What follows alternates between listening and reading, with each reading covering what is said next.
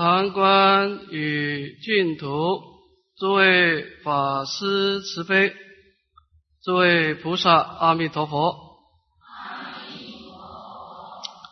请大家打开讲义第十三面，我们讲到以山菩提道，我们净土中的念佛法门啊。它整体来说是一个弥陀本愿所加持摄受的法门，也就是说，当我们的心中啊创造一个佛号以后啊，在我们的生命当中会产生两种强大的力量出现，一个是我们内在的心灵的力量，一个是外在的佛陀的力量啊，这个力量。会在心中同时出现。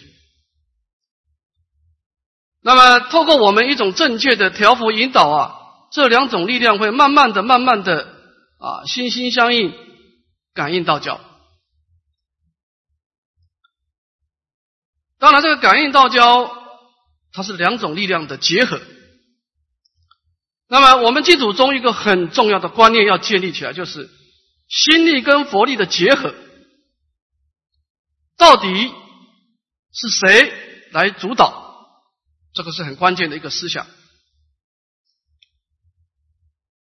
佛教的感应道交啊，它是由内而外，是内因缘来带动外因缘的。啊，那么外道的感应道交啊，比方说你跟鬼神感应道交，跟上帝感应道交，跟大梵天感应道交啊，他们的思想是由外而内的。是上帝大梵天来主导我们的，不管你内心是怎么回事，反正外力是决定一切。当然，这种因缘观，佛教是反对的，叫邪因缘论。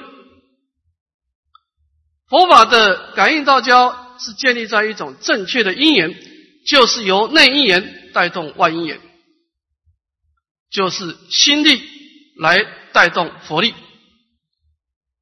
也就是说，作为一个佛陀，阿弥陀佛的功德，他无量劫的修学已经修圆满。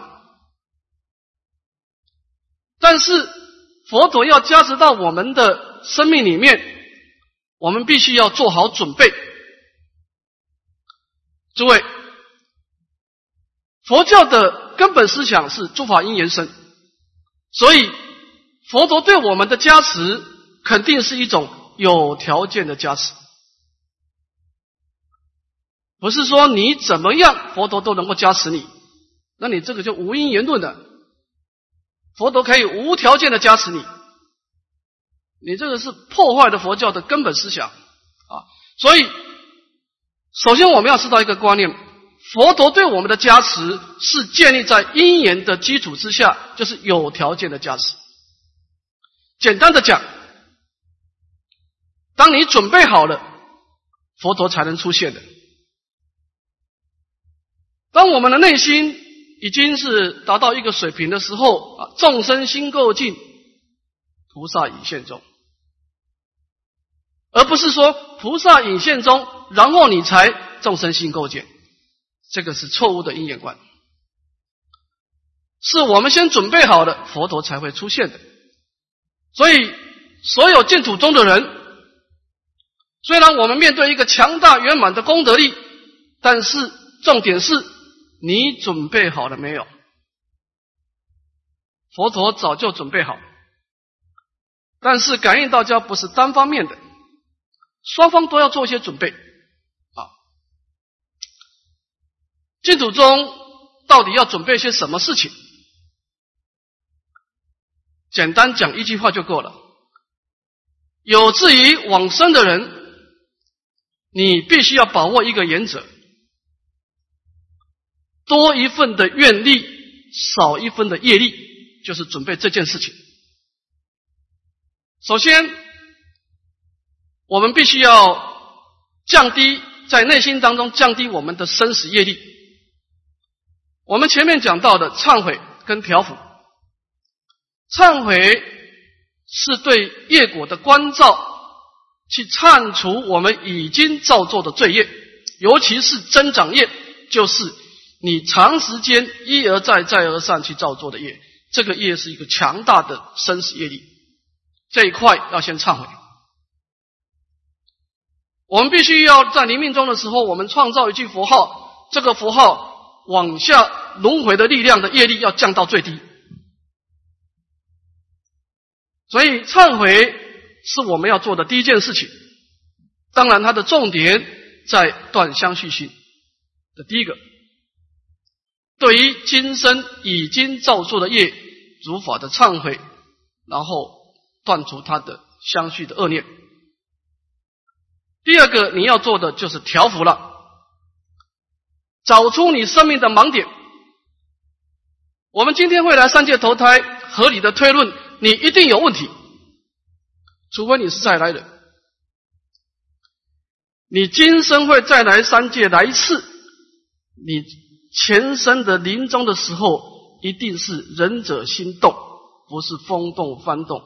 你前生临终的时候没有动念头，你不能坐在这里。不可能，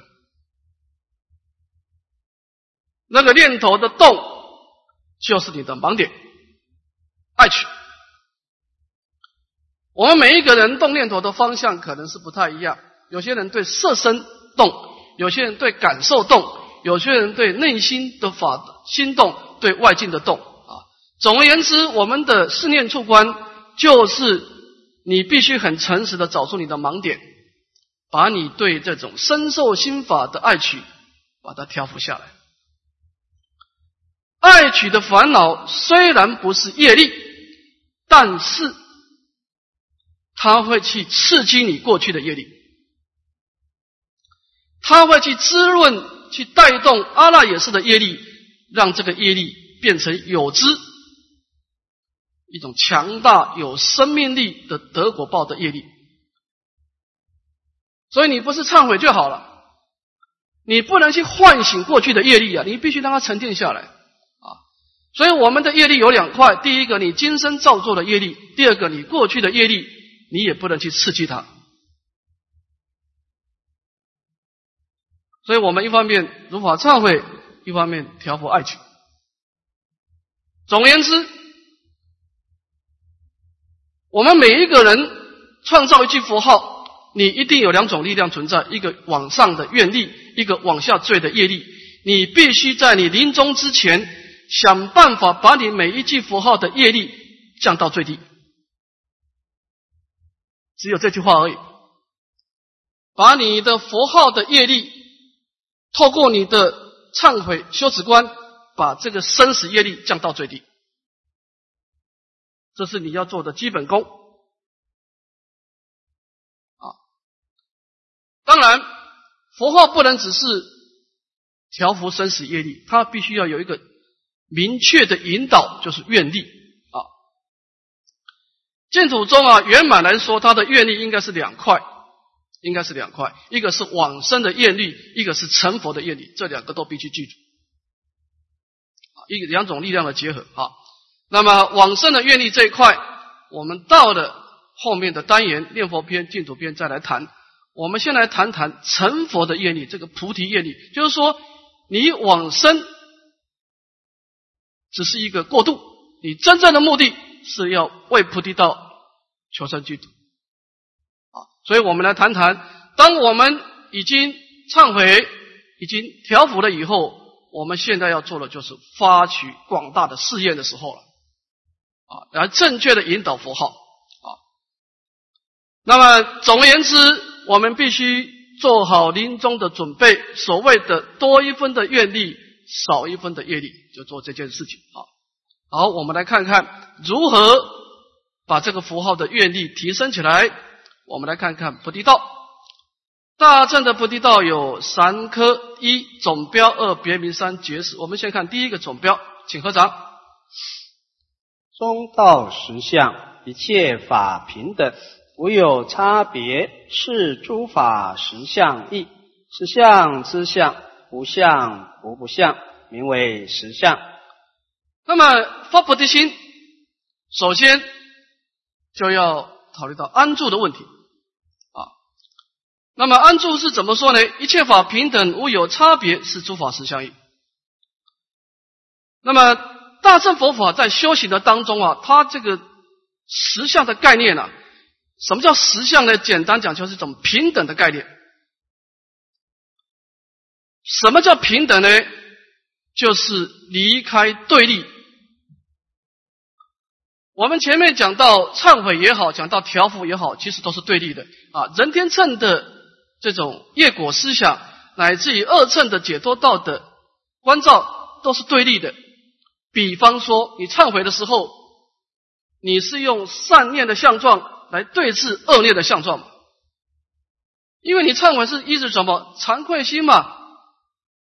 什么叫惭愧心呢？宠重贤善，轻惧报恶嘛？你赞美善法的功德，呵责恶法的过失嘛？这个就是对立吧？可以理解，刚开始都是对立啊。我们刚开始的时候用善念来对治恶念，这第一个啊。到了解脱道的时候，用清净念来对立对治杂染念啊，用这个不净苦、无常、无我来对治我们对于这个身心世界的常乐我净的爱取。所以，在这个方便道里面呢，不管是忏悔对，或者是修止观的调伏呢，都是对立的。但是到了大乘佛法就不能这样子了，大乘佛法的修行就不能有对立的思考了。那么不能对立，他必须要安住现前一念心性，就在这里而已啊。他是在一个心性的角度。站在本来无一物的角度来忏悔，站在本来一物的角度来对峙啊，这个就是平等。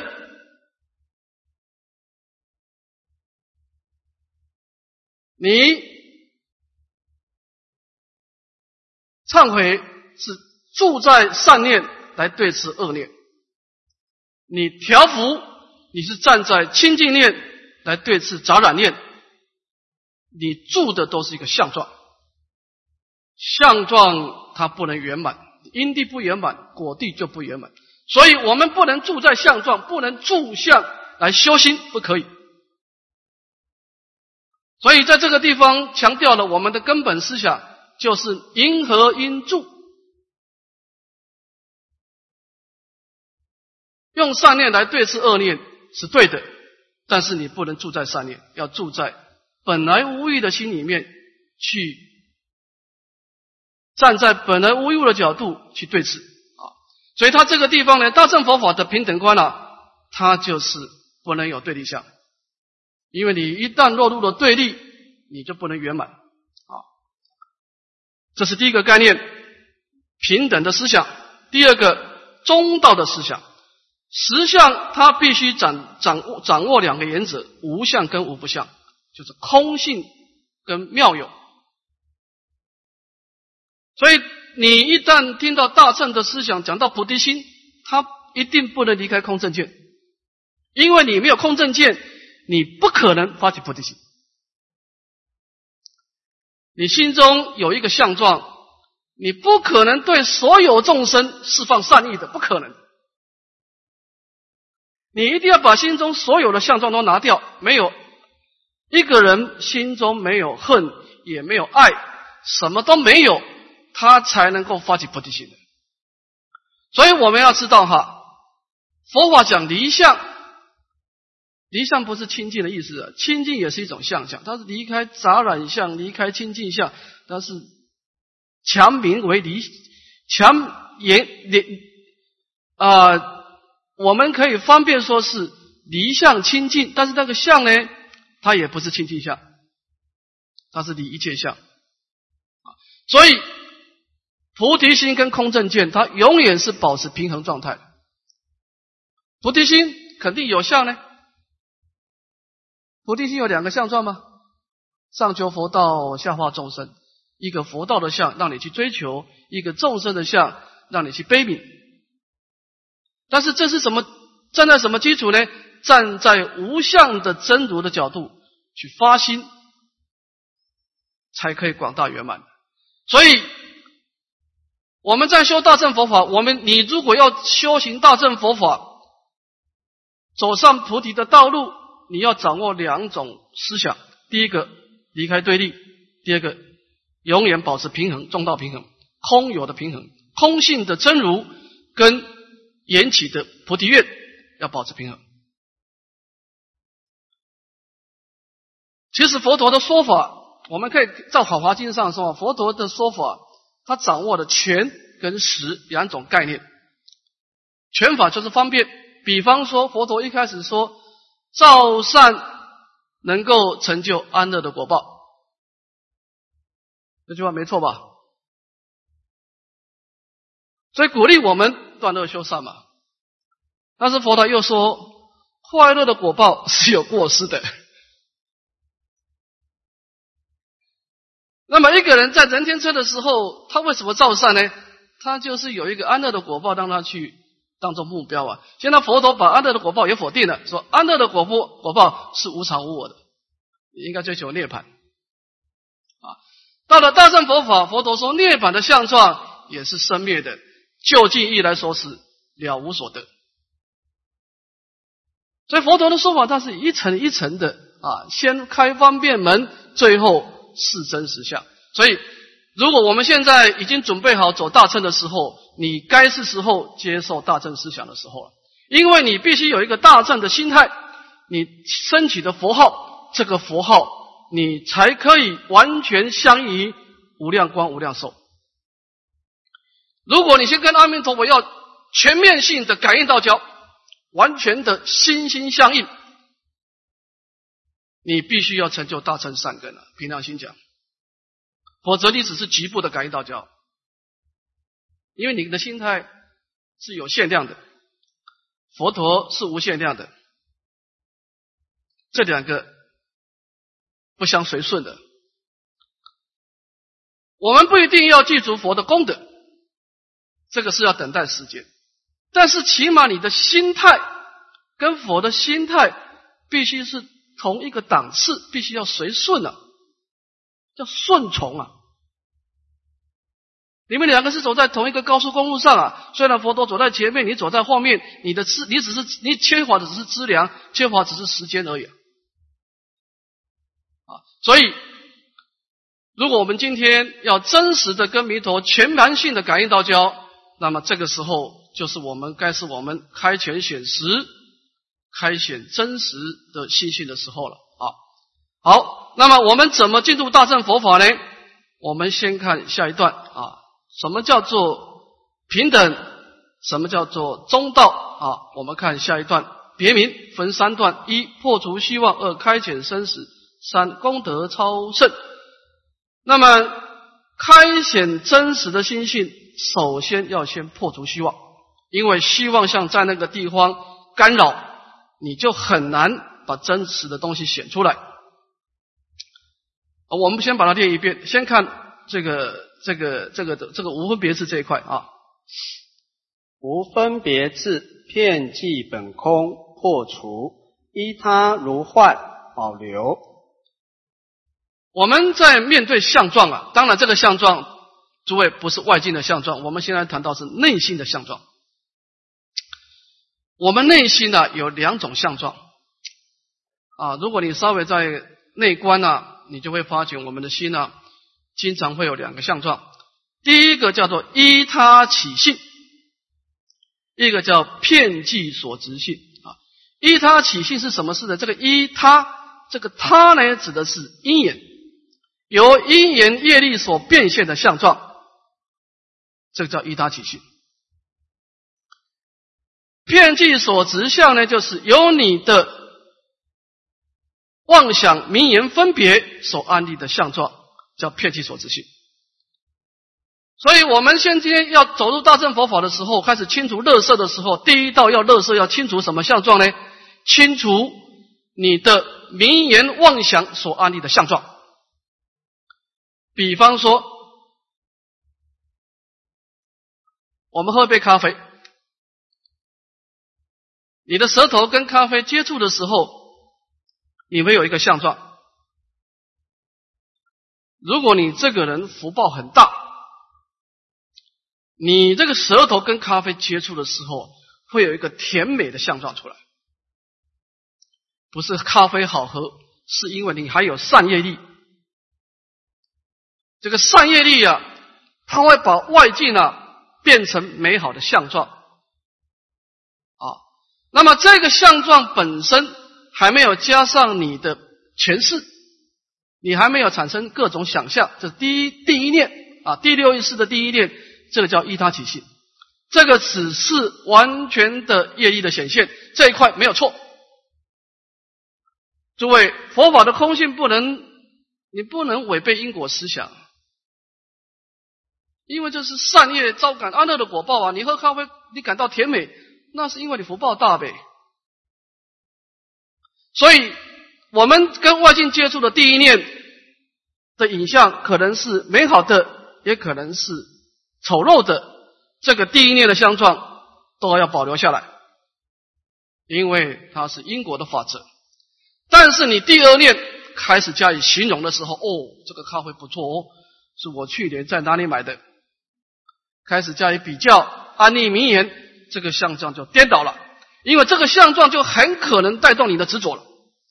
他已经为你的爱情做布局了，因为他已经偏离本来面目了。本来你的业力的相状就这样子而已，那样就是那样。你你你给他安利了太多的名言，加油添醋了，所以这个相状不断的变啊。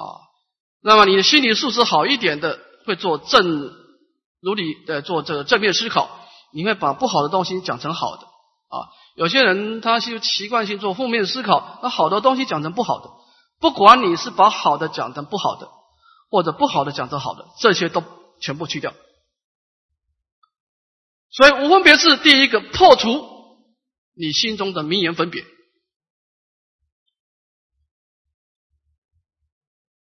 我们前面在修习解脱道的时候的对治爱取啊，它的速度是比较慢的。解脱道的对治爱取是感受，然后打妄想，等到执着的时候，已经坚固的执着了，哎，再来破，对不对？受想行道的取的时候才破，但是大乘的菩提道，它响应的时候就破了，它只允许你有第一念的响应，第一念。就是依他起心，他永远保持当下的第一念而已，第二念是你自己捏造出来的，这个相状就不可以了。所以大乘佛法对人生观呢，它永远像镜子一样，就是就一切法就是如当下。你跟外境接触的时候，你心中啊最好少讲话。你话讲的越多，你就带动感情攀岩，后续的问题你就很难处理。所以大乘佛法是正本清源，他不要对峙之前呢，就一开始先把你的妄想收住，叫都摄六根。小乘佛法是出了事情再来对峙，小乘大乘佛法是你根本就不能出事。所以你要训练自己啊，片记本空，看到事情少发表你的意见，那么多用佛法来诠释它，用佛法来关照。所以为什么叫就是你这个人，什么叫做你这个人业障深重啊？从大乘的角度啊，你妄想打得多，你就业障深重了。因为你妄想打得多，你就很可能产生执着，因为妄想已经为执着铺路了。这个第六识跟第七识两个是好兄弟啊，所以你临命终的时候，你希望很洒脱的离开娑婆世界，你就必须要把这个第六意识收摄了，要开始收第六意识了啊，不能到了执着再来对峙了哈。所以它无分别智呢，它是破什么？破除。由名言所安立的相状，而保持业力所显现的相状，这是要做的第一件事情啊。那么，这个到底名言的相状跟业力的相状是怎么回事？我们往下看有三段啊，我们把它念一遍：鬼旁生人天，各随其所因，等是心意故，许亦非真实。名是互为客，其性因寻思。于恶亦当推，为量即为假。于过去世等梦象恶影中，虽所缘非实，而镜像成就。我们讲过，我们开始关心、关照现前一念心性的时候，我们不可能马上关到心性的本体，我们一定是关到心性的表层。就像你看镜子，你不可能马上看到镜面的光明，你一定是先看到镜子的影像。那么心性的影像有两块，第一个是业力所现。比方说，我们看这段：鬼旁生人天，各随其所应啊。鬼道、畜生道、人道、天人这四个道。那么这四个道的它里面的内心各有各的啊，阿赖也是。那么他们有他们个人的善恶业力呢？那的等是心意故，喜亦非真实。那么等式就是说，这四类的众生面对同样的所缘境，比方说看到水，那么四个众生看到水呢？因为他内心的业力差别不同啊，所以呢，在他们四个人的一念心性当中啊，现出四种相状。轨道的看到水的第一刹那，他看到的是猛火啊。这个畜生道呢，鱼看到水，他是认为这是他的宫殿房子；人道看到当然是水了。天人的福报善业强，他看到水是宫殿楼阁啊，所以喜意非真实。所以我们可以知道，这个相爱相状啊是不真实的，因为它会随业力改变，只要会变化的就不真实了。但是这一块的业力所变现的相状要保留的啊，不能破坏的啊。因为大乘佛法关于一切法空，不能坏诸法的假名假相假用。那么到底什么相状要破坏呢？看下一个：名是互为客，其性以因循师，一恶亦当推，为量即为假。当我们出现第一个相状的时候是业力，但是我们的名言、我们的思想开始活动，开始把这个相状，你个人的就打个人的妄想加以。把它诠释，那么这个名言当然会改变这个事情的相状，相状也会牵动名言，这两个呢就互为克啊，你来帮助我，我来帮助你，那么这两个关系啊是互相影响的，这个值得我们去深思啊。那么这两个呢也会产生不同的作用啊，你这个相状。影响你的思考模式，思考模式又改变这个相状啊，这两个这这这样的一种因缘呢，就是应该要断除了。你不能让妄想无止境的打下去了啊，因为这样子会造成强大的业力的刺激啊。我们看比喻，那么这个一过去是等梦象恶影中，虽所言非实而尽孝成就，就好像做梦啊。那么，虽然这个梦中的影像是虚妄的，但是你在做梦的时候，你喊叫感觉到是如此的真实啊。所以我们必须把这个把这个相状啊分成三类。唯识学是把心中的相状分成三类，第一个叫唯识所现。唯识所现就是第一念，你外跟外境接触的时候，就像镜子看到第一个相状，这个相状是业力的表现，这个你不能动它，它没有错，你必须要承担。如果这个相状给你痛苦的感受，你必须要忏悔。这个快，这个相状给你一个快乐的想，快乐的感受，你要赞美你的善业，你的过去。啊，所以当我们接触外境的第一念，叫做唯识所现。这个相状，你不要采取行动。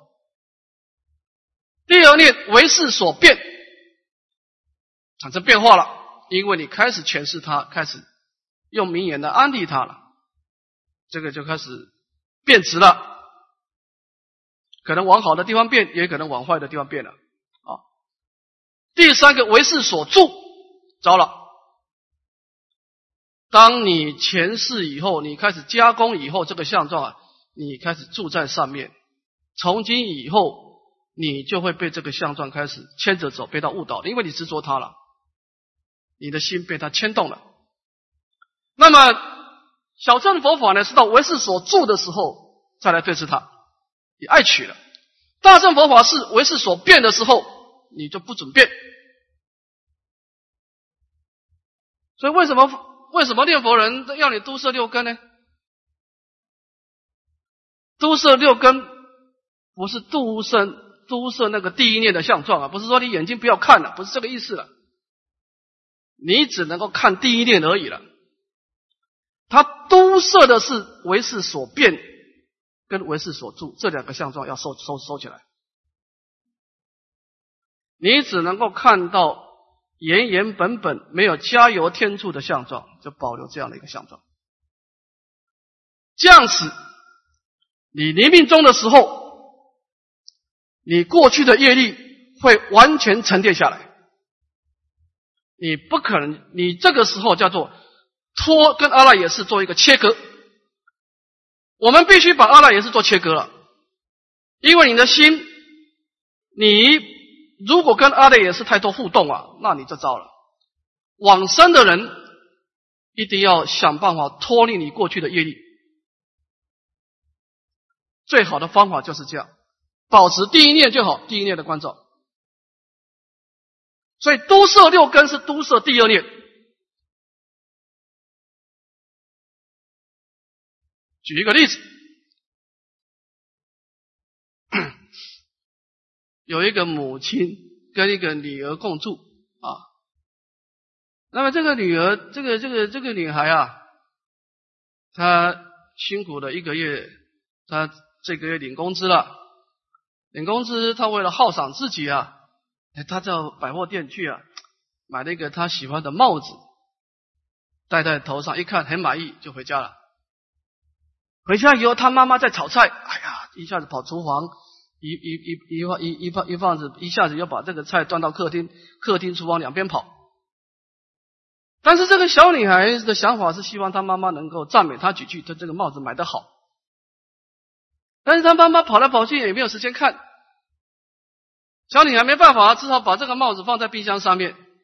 想想你迟早得看冰箱嘛，有她妈妈去开冰箱的时候也没看到。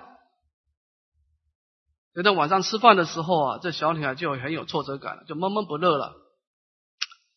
她妈妈说：“你今天好像心情不太快乐。”那你有说：“是啊，我今天买了一个帽子要给你看，你也没看到，就很委屈的这样讲。”结果她妈妈更委屈，她说：“你只知道你的帽子，我今天做的新的头发你也没看到。”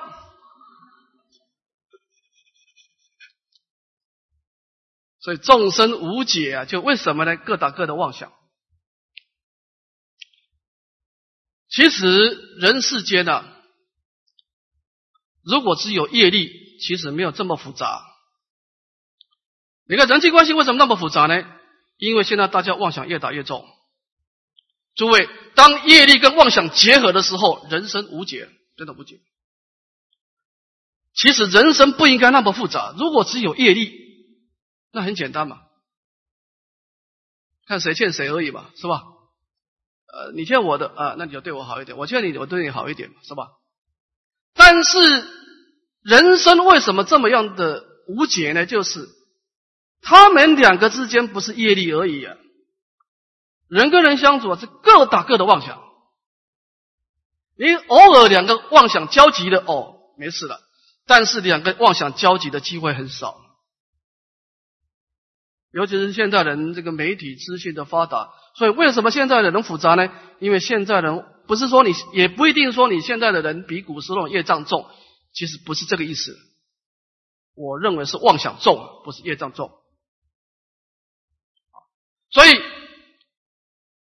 当然妄想也会刺激业力了哈。就是说，如果你希望你临终的时候，你能够悄悄的。走过第八世的地雷，不要唤醒所有的业力。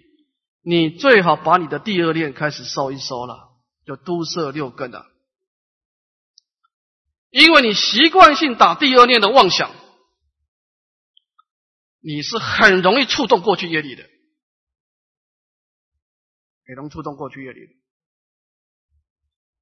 所以生死业力不是说你你今生不造业就没事了，不是这个意思。因为你过去造了很多业，这个这个业力就在睡眠状态，你千万不要把它叫醒，叫润生无明的。我们的业有两种，一种叫发业，就是你主动性的去造业，这一块当然是很出众了啊，这种你忏悔了。但是更可怕是那个你不知不觉叫做润生润润生润生无明。论生的，你本身没有造业，你说我只是坐这边打妄想，我也没惹谁，为什么业障现前呢？你惹到第八世了，关键在这儿。第六意识一打妄想，就触动自我意识，自我意识一启动，就带动第八世。所以你打妄想，就把你过去的业给牵动起来了，是这样子的。啊，所以这个地方就是说，我们开始要在修习大乘佛法的时候，先收起你的第二念啊，就是永远保持当下的一念就好啊，破除虚妄啊，破除名言所安立的相状。好，我们来看看开显真实。那么前面是破妄，这个地方讲显真好，我们来看，我们先看第一段啊，真跟妄之间的关系啊。阿难，如有未明一切浮尘诸幻化相，当处出生，随处灭尽，幻妄称相，其性真为妙觉明体。好，到这里，我们前面说过，我们的心。一念的清净的真如本性，外面有两层相状，有一个相状是第一念，有一个相状是无止境的第二念、第三念、第五念，乃至于无穷念啊。这个第二念以后的相状，修无分别智，全部把它破坏掉，永远保持第一念。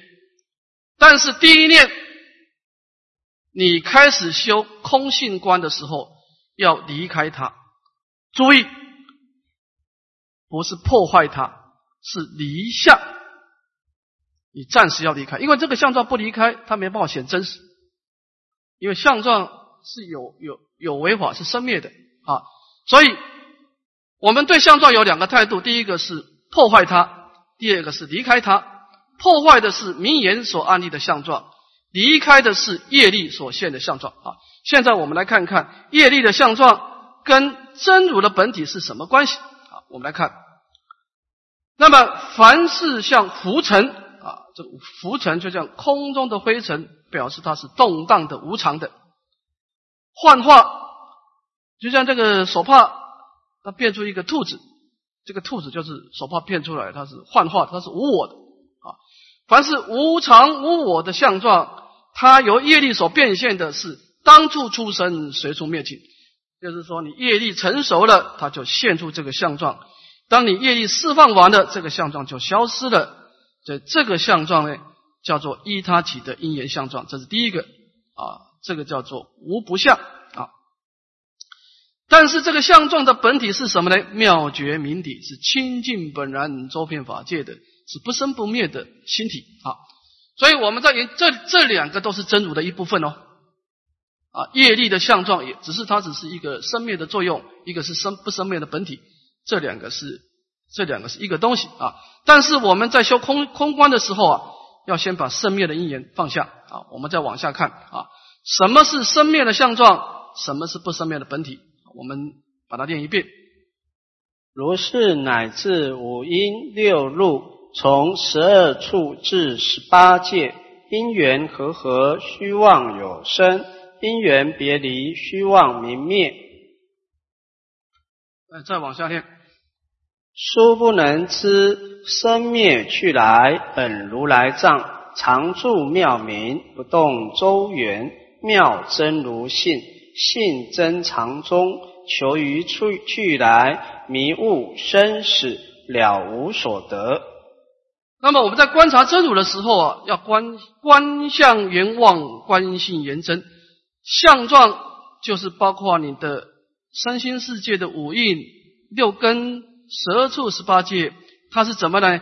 因缘和合，希望有生；因缘别离，希望泯灭。这个因缘，简单讲就是业力啊。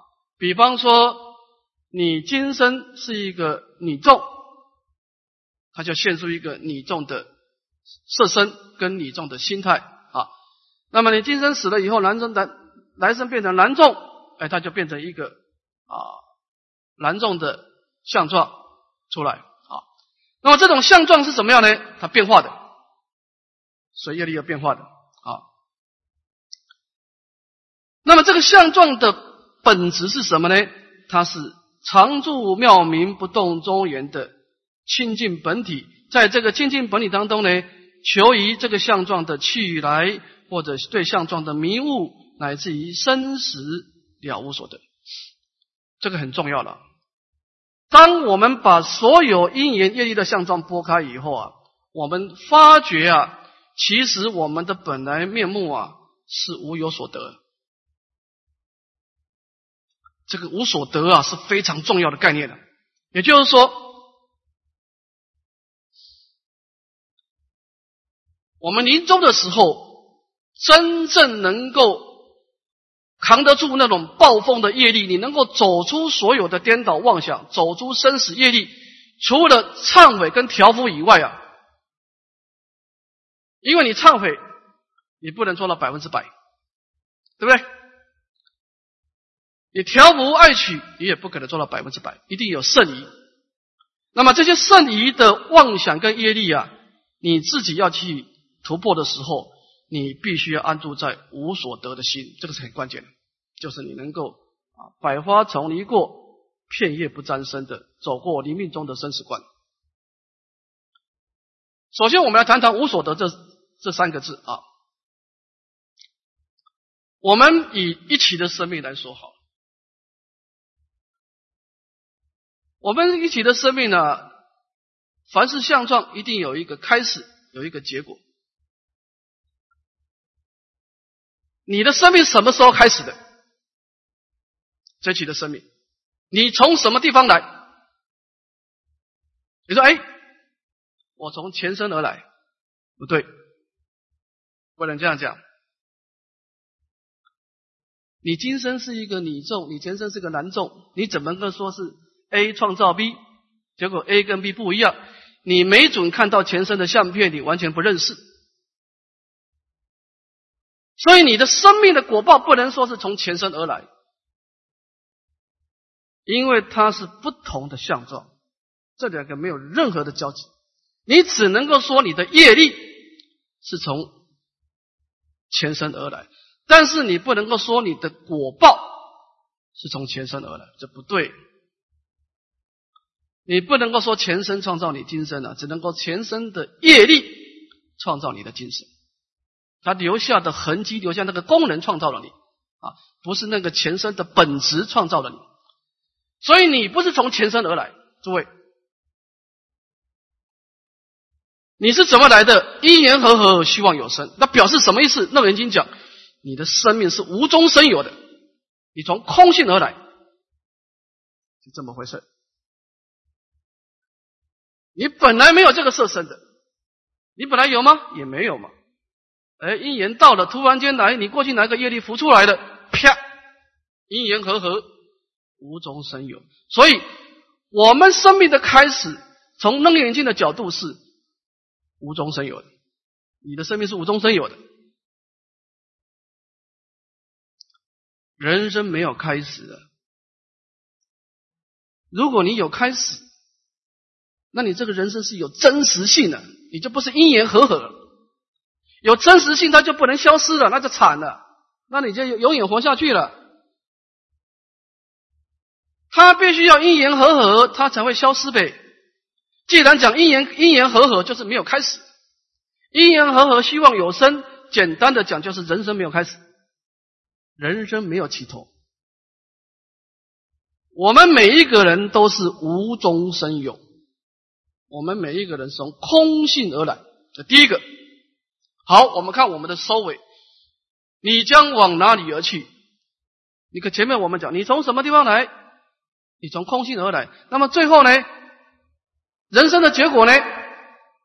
人生的结果只有一个结果，每一个人，那就是没有结果。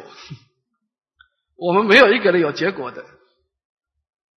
你知道你有什么结果呢？以前佛陀很喜欢用做梦。你看我们一个人一个晚上做五个梦。你第一个梦是转轮圣王，是吧？七宝千使，何等自在！结果你第一个梦把福报都花尽了，第二个梦变成一只蚂蚁。你第二个梦的时候就感叹说：“哎呦，那我第一个梦的时候珍宝跑哪里去了呢？我是不是应该把第一个梦的珍宝拿到第二个第二个梦来发挥呢？外用呢？不可以，因为你第二个梦结束以后是没有结果。人生只有过程，没有结果，没有一个梦是有结果的。它只有业力在释放的时候有当时的假名、假相、假用。”假的感受如此而已，所以，那你将往哪里而去呢？你将往空性而去。所以，人生是从空性而来，也将往空性而去。所以，结结论是：人生毫无所得，只有过程。没有一个人人生是有结果的，不管你怎么努力，你最后还是没有结果。这个叫做。因缘所生法，因缘所生法就是人生没有结果，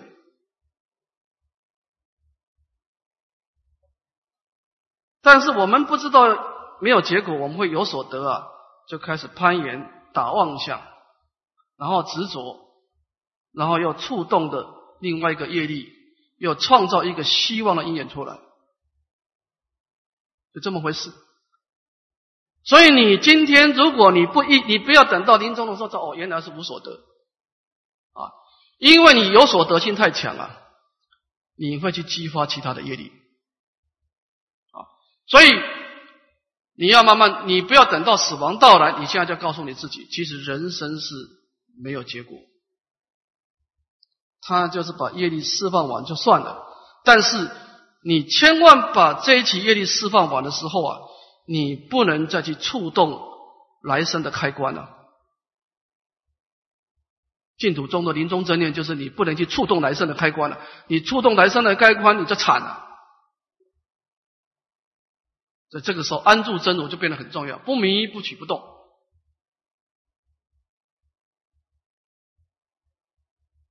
就是安住在一念的不生灭心。所以临命中的时候。你的内心要安住在哪里是很关键的，安住在无所得的清净心，这个是最安全、最不容易启动生死业力的一个地方。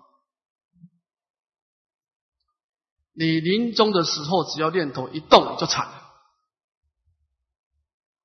临终最怕的时候。不是怕你风动，不怕你翻动，最怕仁者心动。